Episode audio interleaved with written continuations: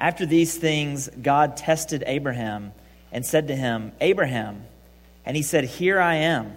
He said, Take your son, your only son Isaac, whom you love, and go to the land of Moriah, and offer him there as a burnt offering on one of the mountains of which I shall tell you.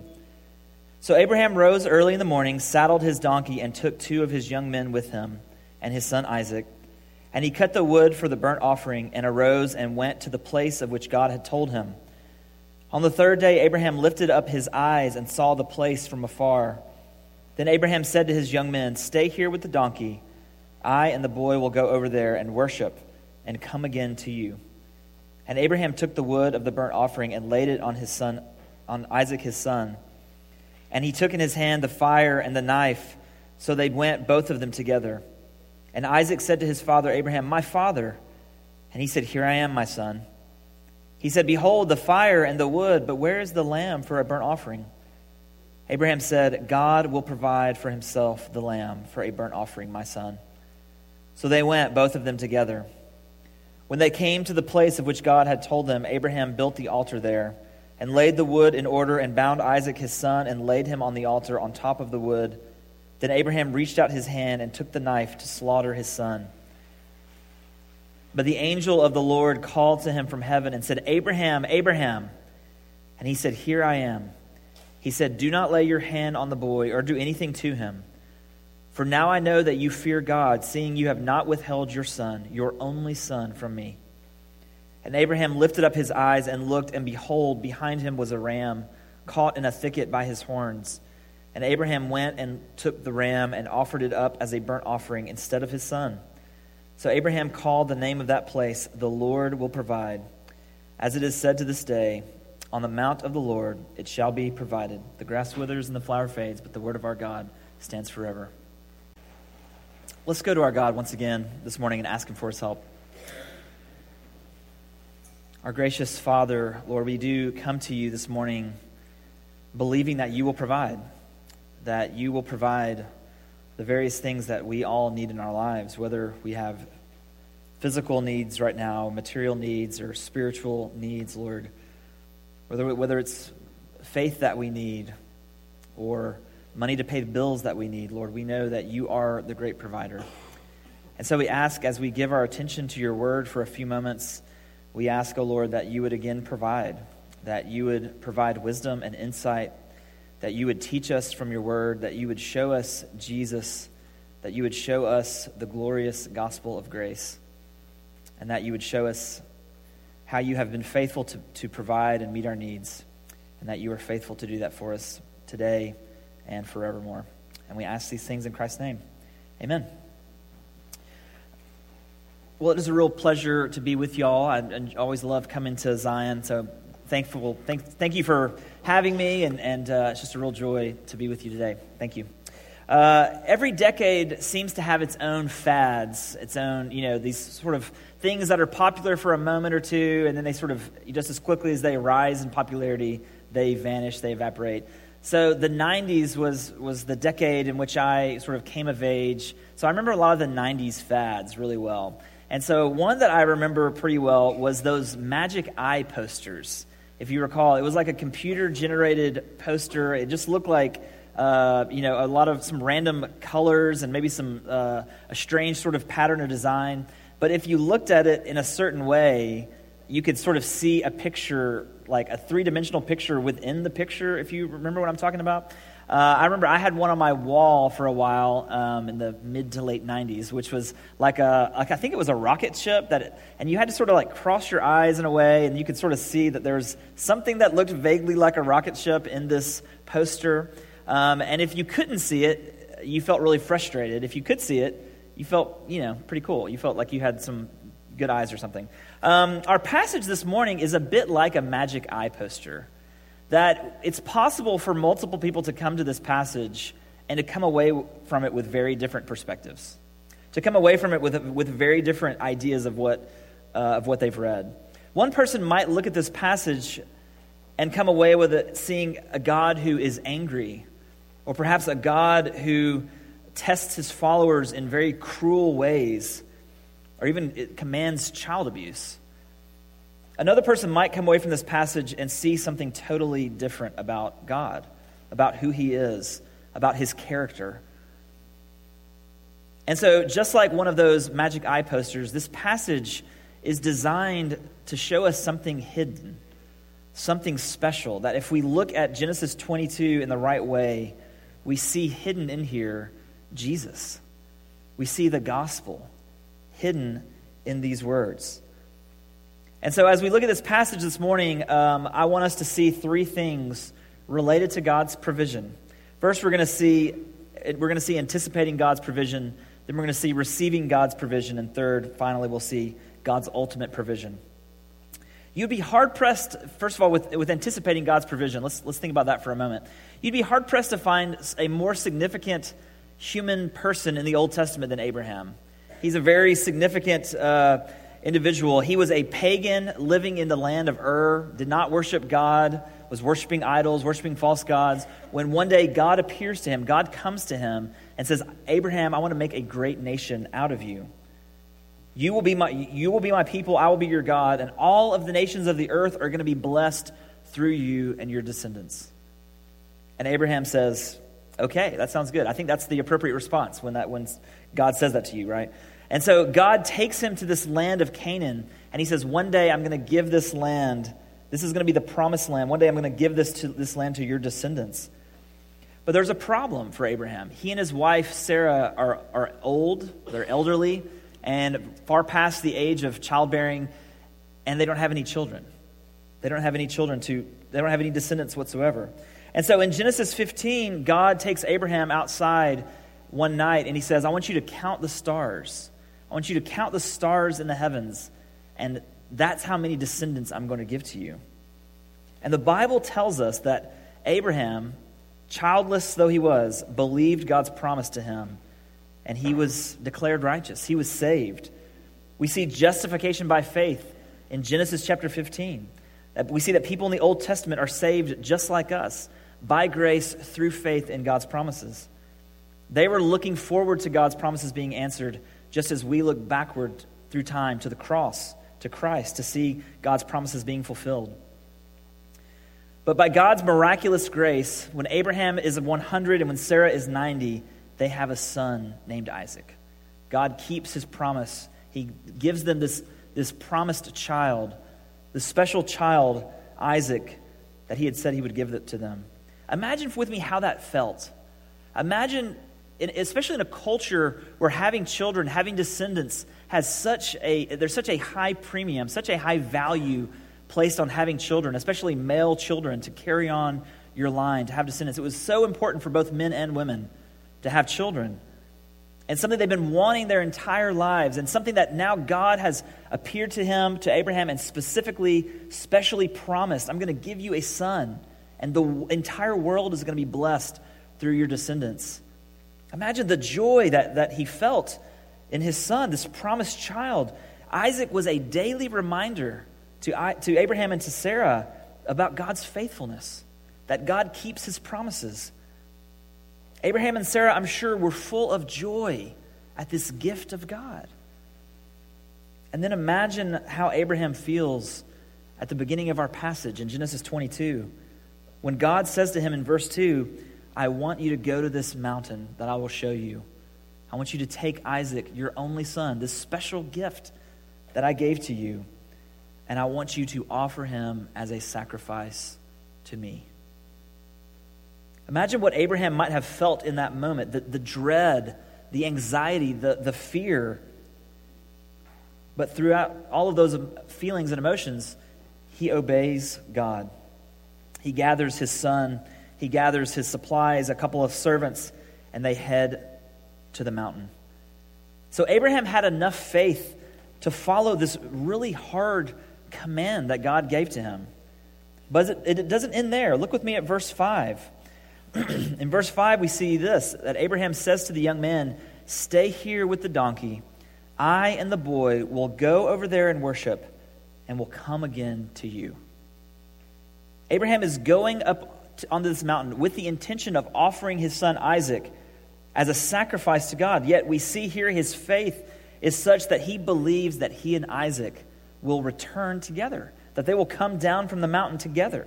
He believes that the Lord will keep his promises to bring a nation from Isaac, to bring many descendants to him. Abraham is anticipating God's provision. He's anticipating God's provision. And notice that as he and Isaac are walking along uh, alone up towards the mountain, Isaac, we don't exactly know how old he is here, but he's old enough to realize that something is missing, that there's a very important uh, piece of the puzzle here that's not present. They have the wood, they have the fire, but as he says uh, to his father, Where is the lamb for the sacrifice? And what does Abraham say to his son in verse 8? He says, God himself will provide the lamb. So Abraham is again relying on God's promises, relying on God's provision. His faith, we see, is rooted in the character of God, that God is good, that even in the midst of this strange request, this strange command to offer up his son, Abraham still believes that God, in his character, in his person, is good, that God is a provider. Abraham does not understand how all of this is going to work out, how it's going to make sense, but he believes that God is good and that God is going to keep his promises. God is going to meet his needs and provide for him. The passage we heard read earlier in the, in the service from Hebrews chapter 11 really helps illuminate Abraham's thinking for us. I'm just going to read a couple of those verses again for us. Abraham, uh, excuse me, Hebrews 11, verses 17 through 18. Uh, we read, By faith, Abraham, when he was tested, offered up Isaac. And he who had received the promises was in the act of offering up his only son, of whom it was said, Through Isaac shall your offspring be named. He considered that God was able even to raise him from the dead, from which, figuratively speaking, he did receive him back. Abraham is fully is walking up this mountain with his son, fully intending to go through with this sacrifice. And yet he also believes God's promise that he's going to give him descendants through Isaac. How is this going to happen? Hebrews, the writer to the Hebrews tells us Abraham believed that God would raise Isaac from the dead. Abraham's fully intending to go up this mountain, to kill his son, offer him up, sacrifice him, but that God would raise Isaac from the dead even to keep his promise, and that they would come down the mountain together. We learn something important from this passage about faith. We learn that real faith, the, the, the, kind of faith that is able to trust in God and trust in his promises, even in the midst of, of suffering, even in the midst of confusion, even in the midst of hardship and difficult circumstances, that kind of faith is rooted in God's character. It's rooted in God's character, in who you believe God to be. I'm not the kind of person who generally uh, remembers a lot of quotes that I hear in sermons. I don't, I don't jot down those kind of things. I, I don't know. Maybe I should do that. It's just not something I've done. But there is one quote that I heard in a sermon once that I wrote down. It's on a piece of paper. It sits right next to my computer screen in my office. And I'm going to share that with you. It's a quote from Sinclair Ferguson, a great preacher. And uh, he, here's a quote from a sermon that I heard him preach one time. He said this Who you are and the way you live reflects who you think God is and what kind of character you believe he has. We'll read that one more time. Who you are and the way you live reflects who you think God is and what kind of character you believe he has.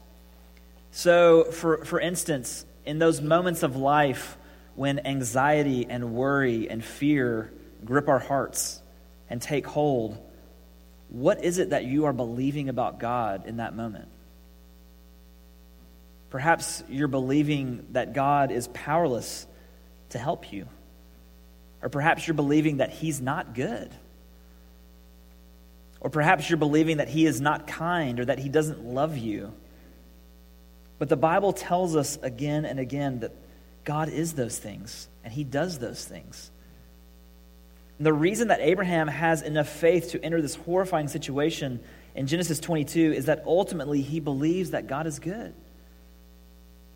He believes that God is powerful. He believes that God is kind, that God is merciful, that God loves him and cares for him, that God will keep his promises. That's what Abraham believes. And we see that worked out about God's character. And we see that in the way that he lives. We see that in who Abraham is. So, our faith problem may not be that our faith is too small. Our faith problem, uh, you know, sometimes we think like if I just had a little more faith, uh, maybe I would be a better Christian. I'd be a healthier Christian somehow. But maybe the problem is that we don't actually believe what the Bible tells us about God and about who He is. That the way that we live our lives doesn't reflect the teachings of the Bible as far as God's character. That we don't that, that we may know those truths about God in our minds and our heads, that, but that message hasn't quite trickled down to our hearts. It's not evident sometimes in the way that we live. I know for myself that's certainly the case. So we see here Abraham uh, anticipating God's provision. Now let's consider our second point this morning receiving God's provision. I think the big question that many of us have when we come to this passage is why would God ask Abraham to do such a horrible thing? Why would God ask him to do this? What effect might this have on Isaac? Can you imagine the, the traumatic experience of being tied up by your father and put on this altar and, and a knife being raised above you? What, what effect would it have on Abraham to go through this? What effect might it have on their father son relationship? Why would God command something? And this is a good question. Why would God command something here which elsewhere in the Bible he forbids? Which elsewhere in the Bible he condemns? Child sacrifice was a very real practice by many pagan religious uh, folks in the Old Testament. Many of the pagan nations would frequently uh, sacrifice children to their gods. And God condemns this all throughout the Bible, all throughout the Old Testament. So, why would he then command Abraham to do this thing which he hates, to do this thing which he says not to do? I think it raises a number of good questions. But we're told in verse 1 that this command was given to test Abraham's faith. That God never had any intention of Abraham carrying out this, following through with this act. And that seems quite clear from the passage, I think. So, was it cruel for God to test Abraham's faith in this particular way? It may seem cruel to us, perhaps, but it's important that we remember that God's ways are not our ways, uh, that we don't see things from God's perspective. But what we know for, about God's character is that He is not cruel, that He is just and He is holy, He is merciful and kind. There's a verse I've been really thinking about a lot this semester, which has really been an encouragement to me. It's a verse uh, from Isaiah chapter 49, it's verse 15. And here's what it says Can a woman forget her nursing child, that she should have no compassion on the son of her womb? Even these may forget, yet I will not forget you. I, my wife and I have three children. They're uh, eight, five, and three. And so I've got some experience. I've never been a mother myself, but I've got some experience watching a mother very, you know, up close, watching a nursing mother with her child. And, you know, when my wife, I know for all of our children, even now, but especially when my children were, were infants, when they were babies, when they were, um, you know, newborns, I, there was nothing that my wife thought of probably more than the baby, than the child, than taking care of this child. You know, her maternal instincts and all that stuff. Like, there was nothing that she could, that would, that could take her mind away from her child. And yet, the Bible tells us that a nursing mother will forget her child before God forgets his people. God will not, he says, even these may forget, yet I will not forget you. That's who God is, that's his character.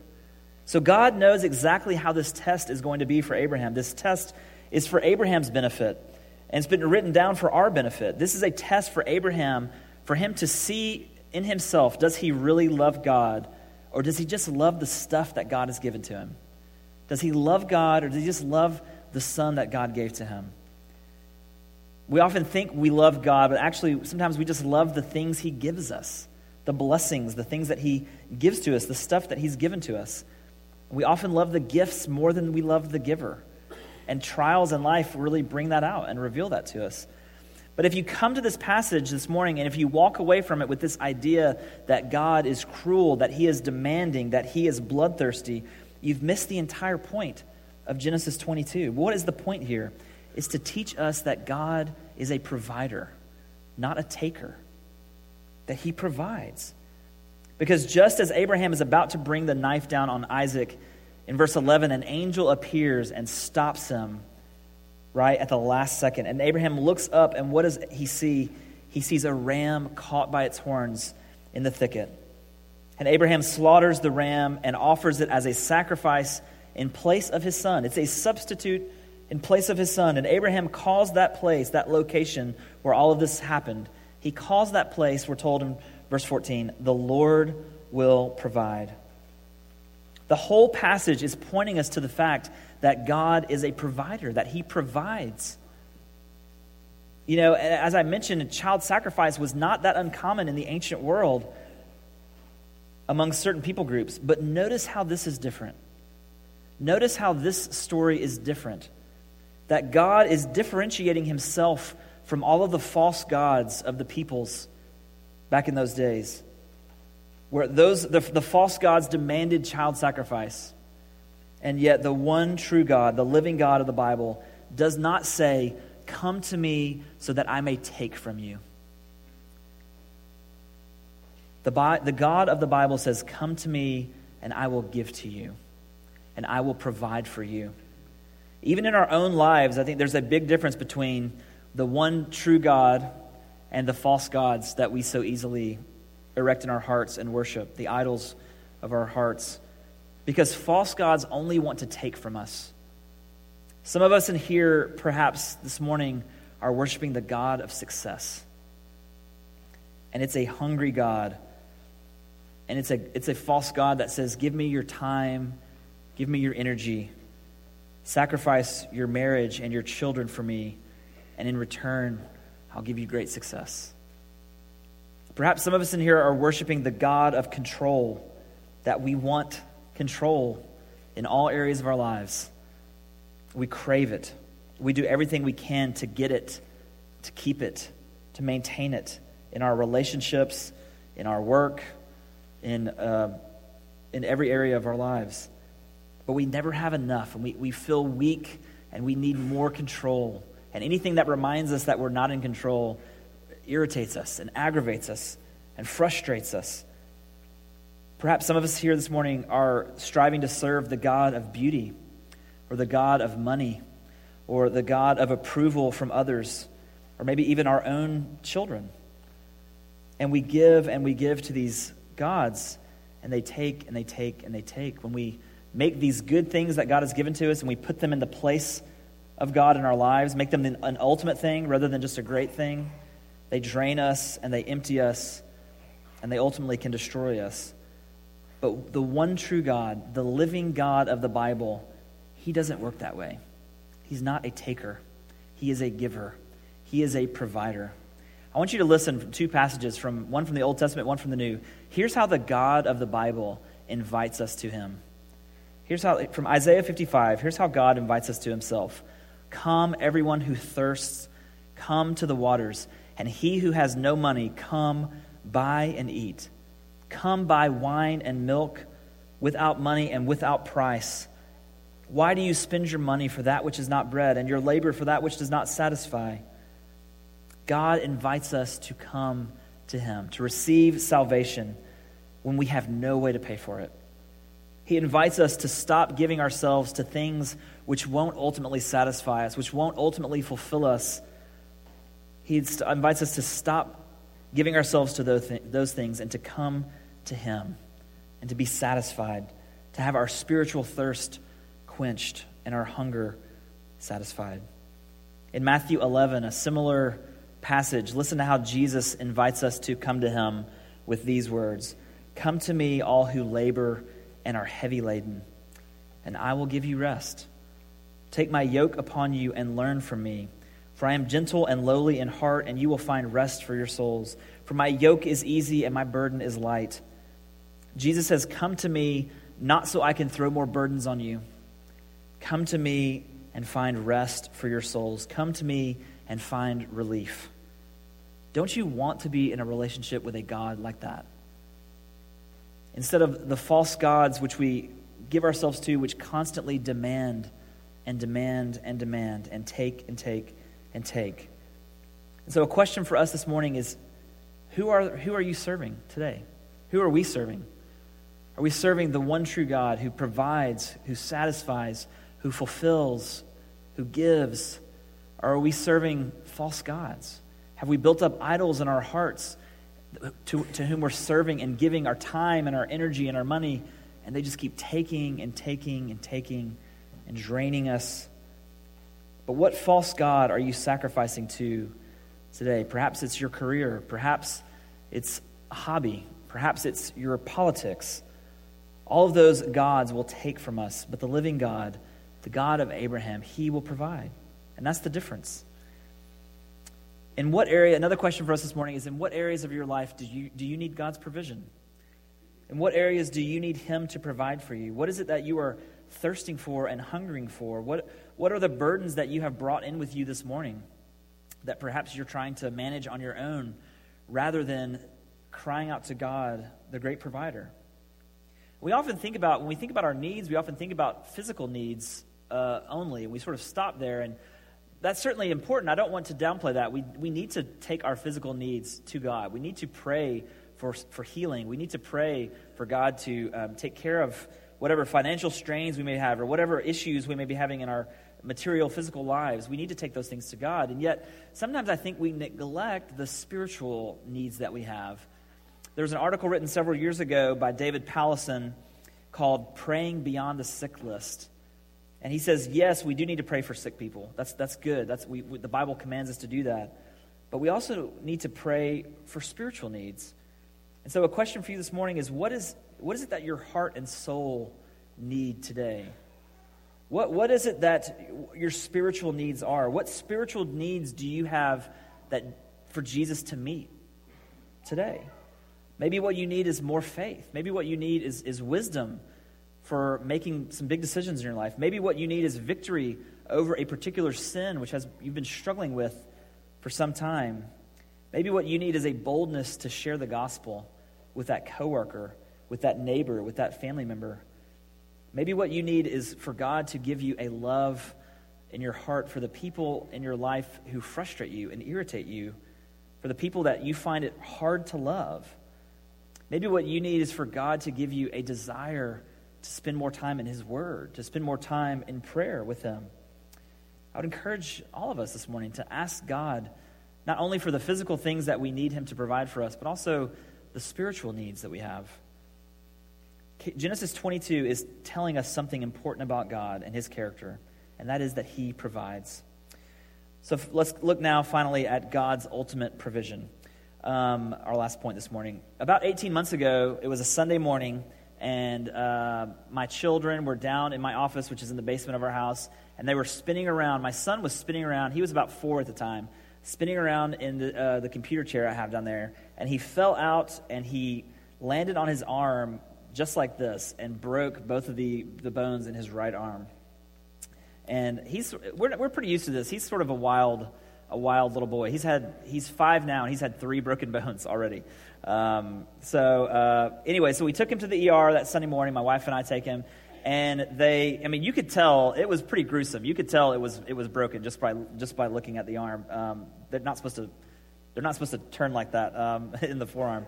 Um, and so, but we still needed to get an X-ray just to kind of make sure is everything what, what's exactly going on in there. We need to make sure uh, sort of what what do the breaks look like and you know, how many breaks were there? Was it a clean break? Was it not? And so on.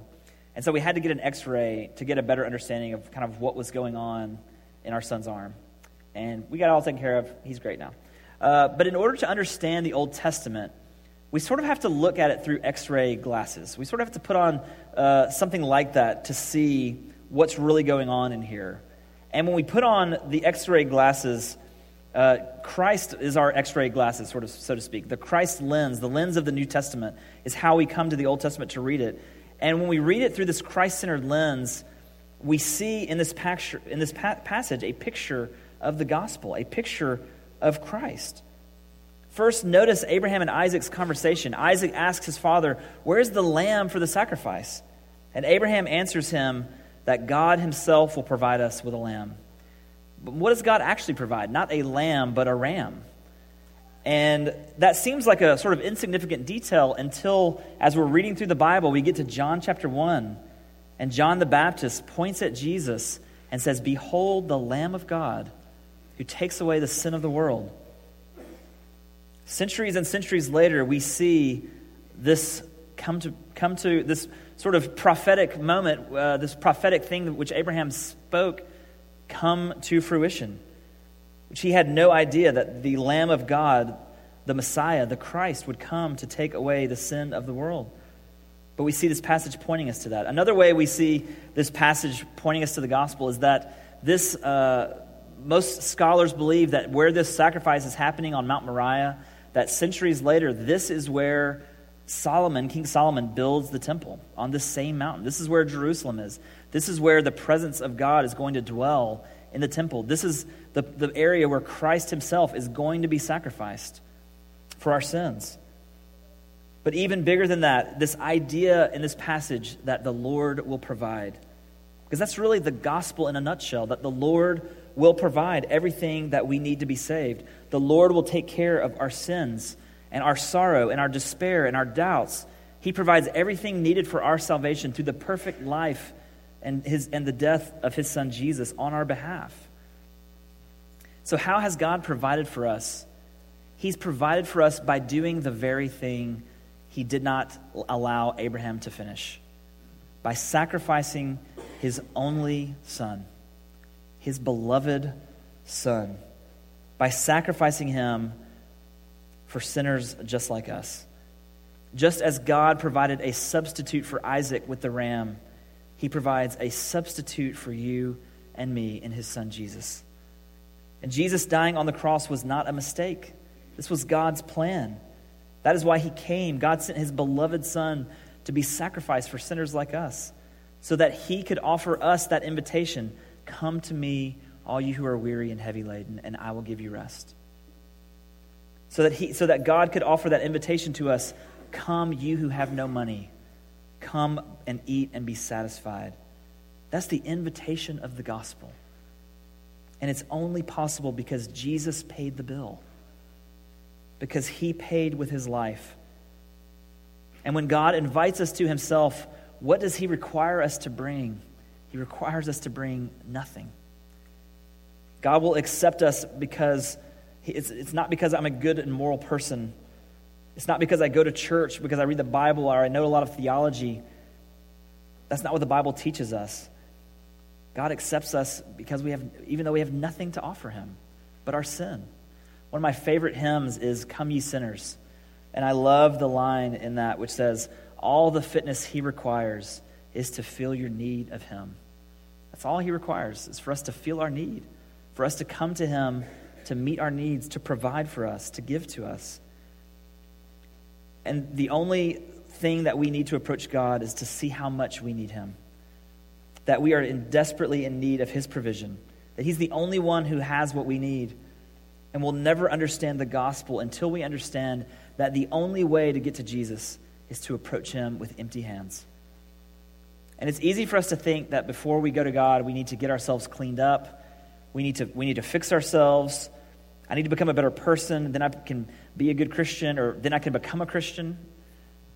But God invites us to come to Him as we are and to bring nothing. Because what the gospel is telling us is that God will provide, that He provides everything, that salvation belongs to Him.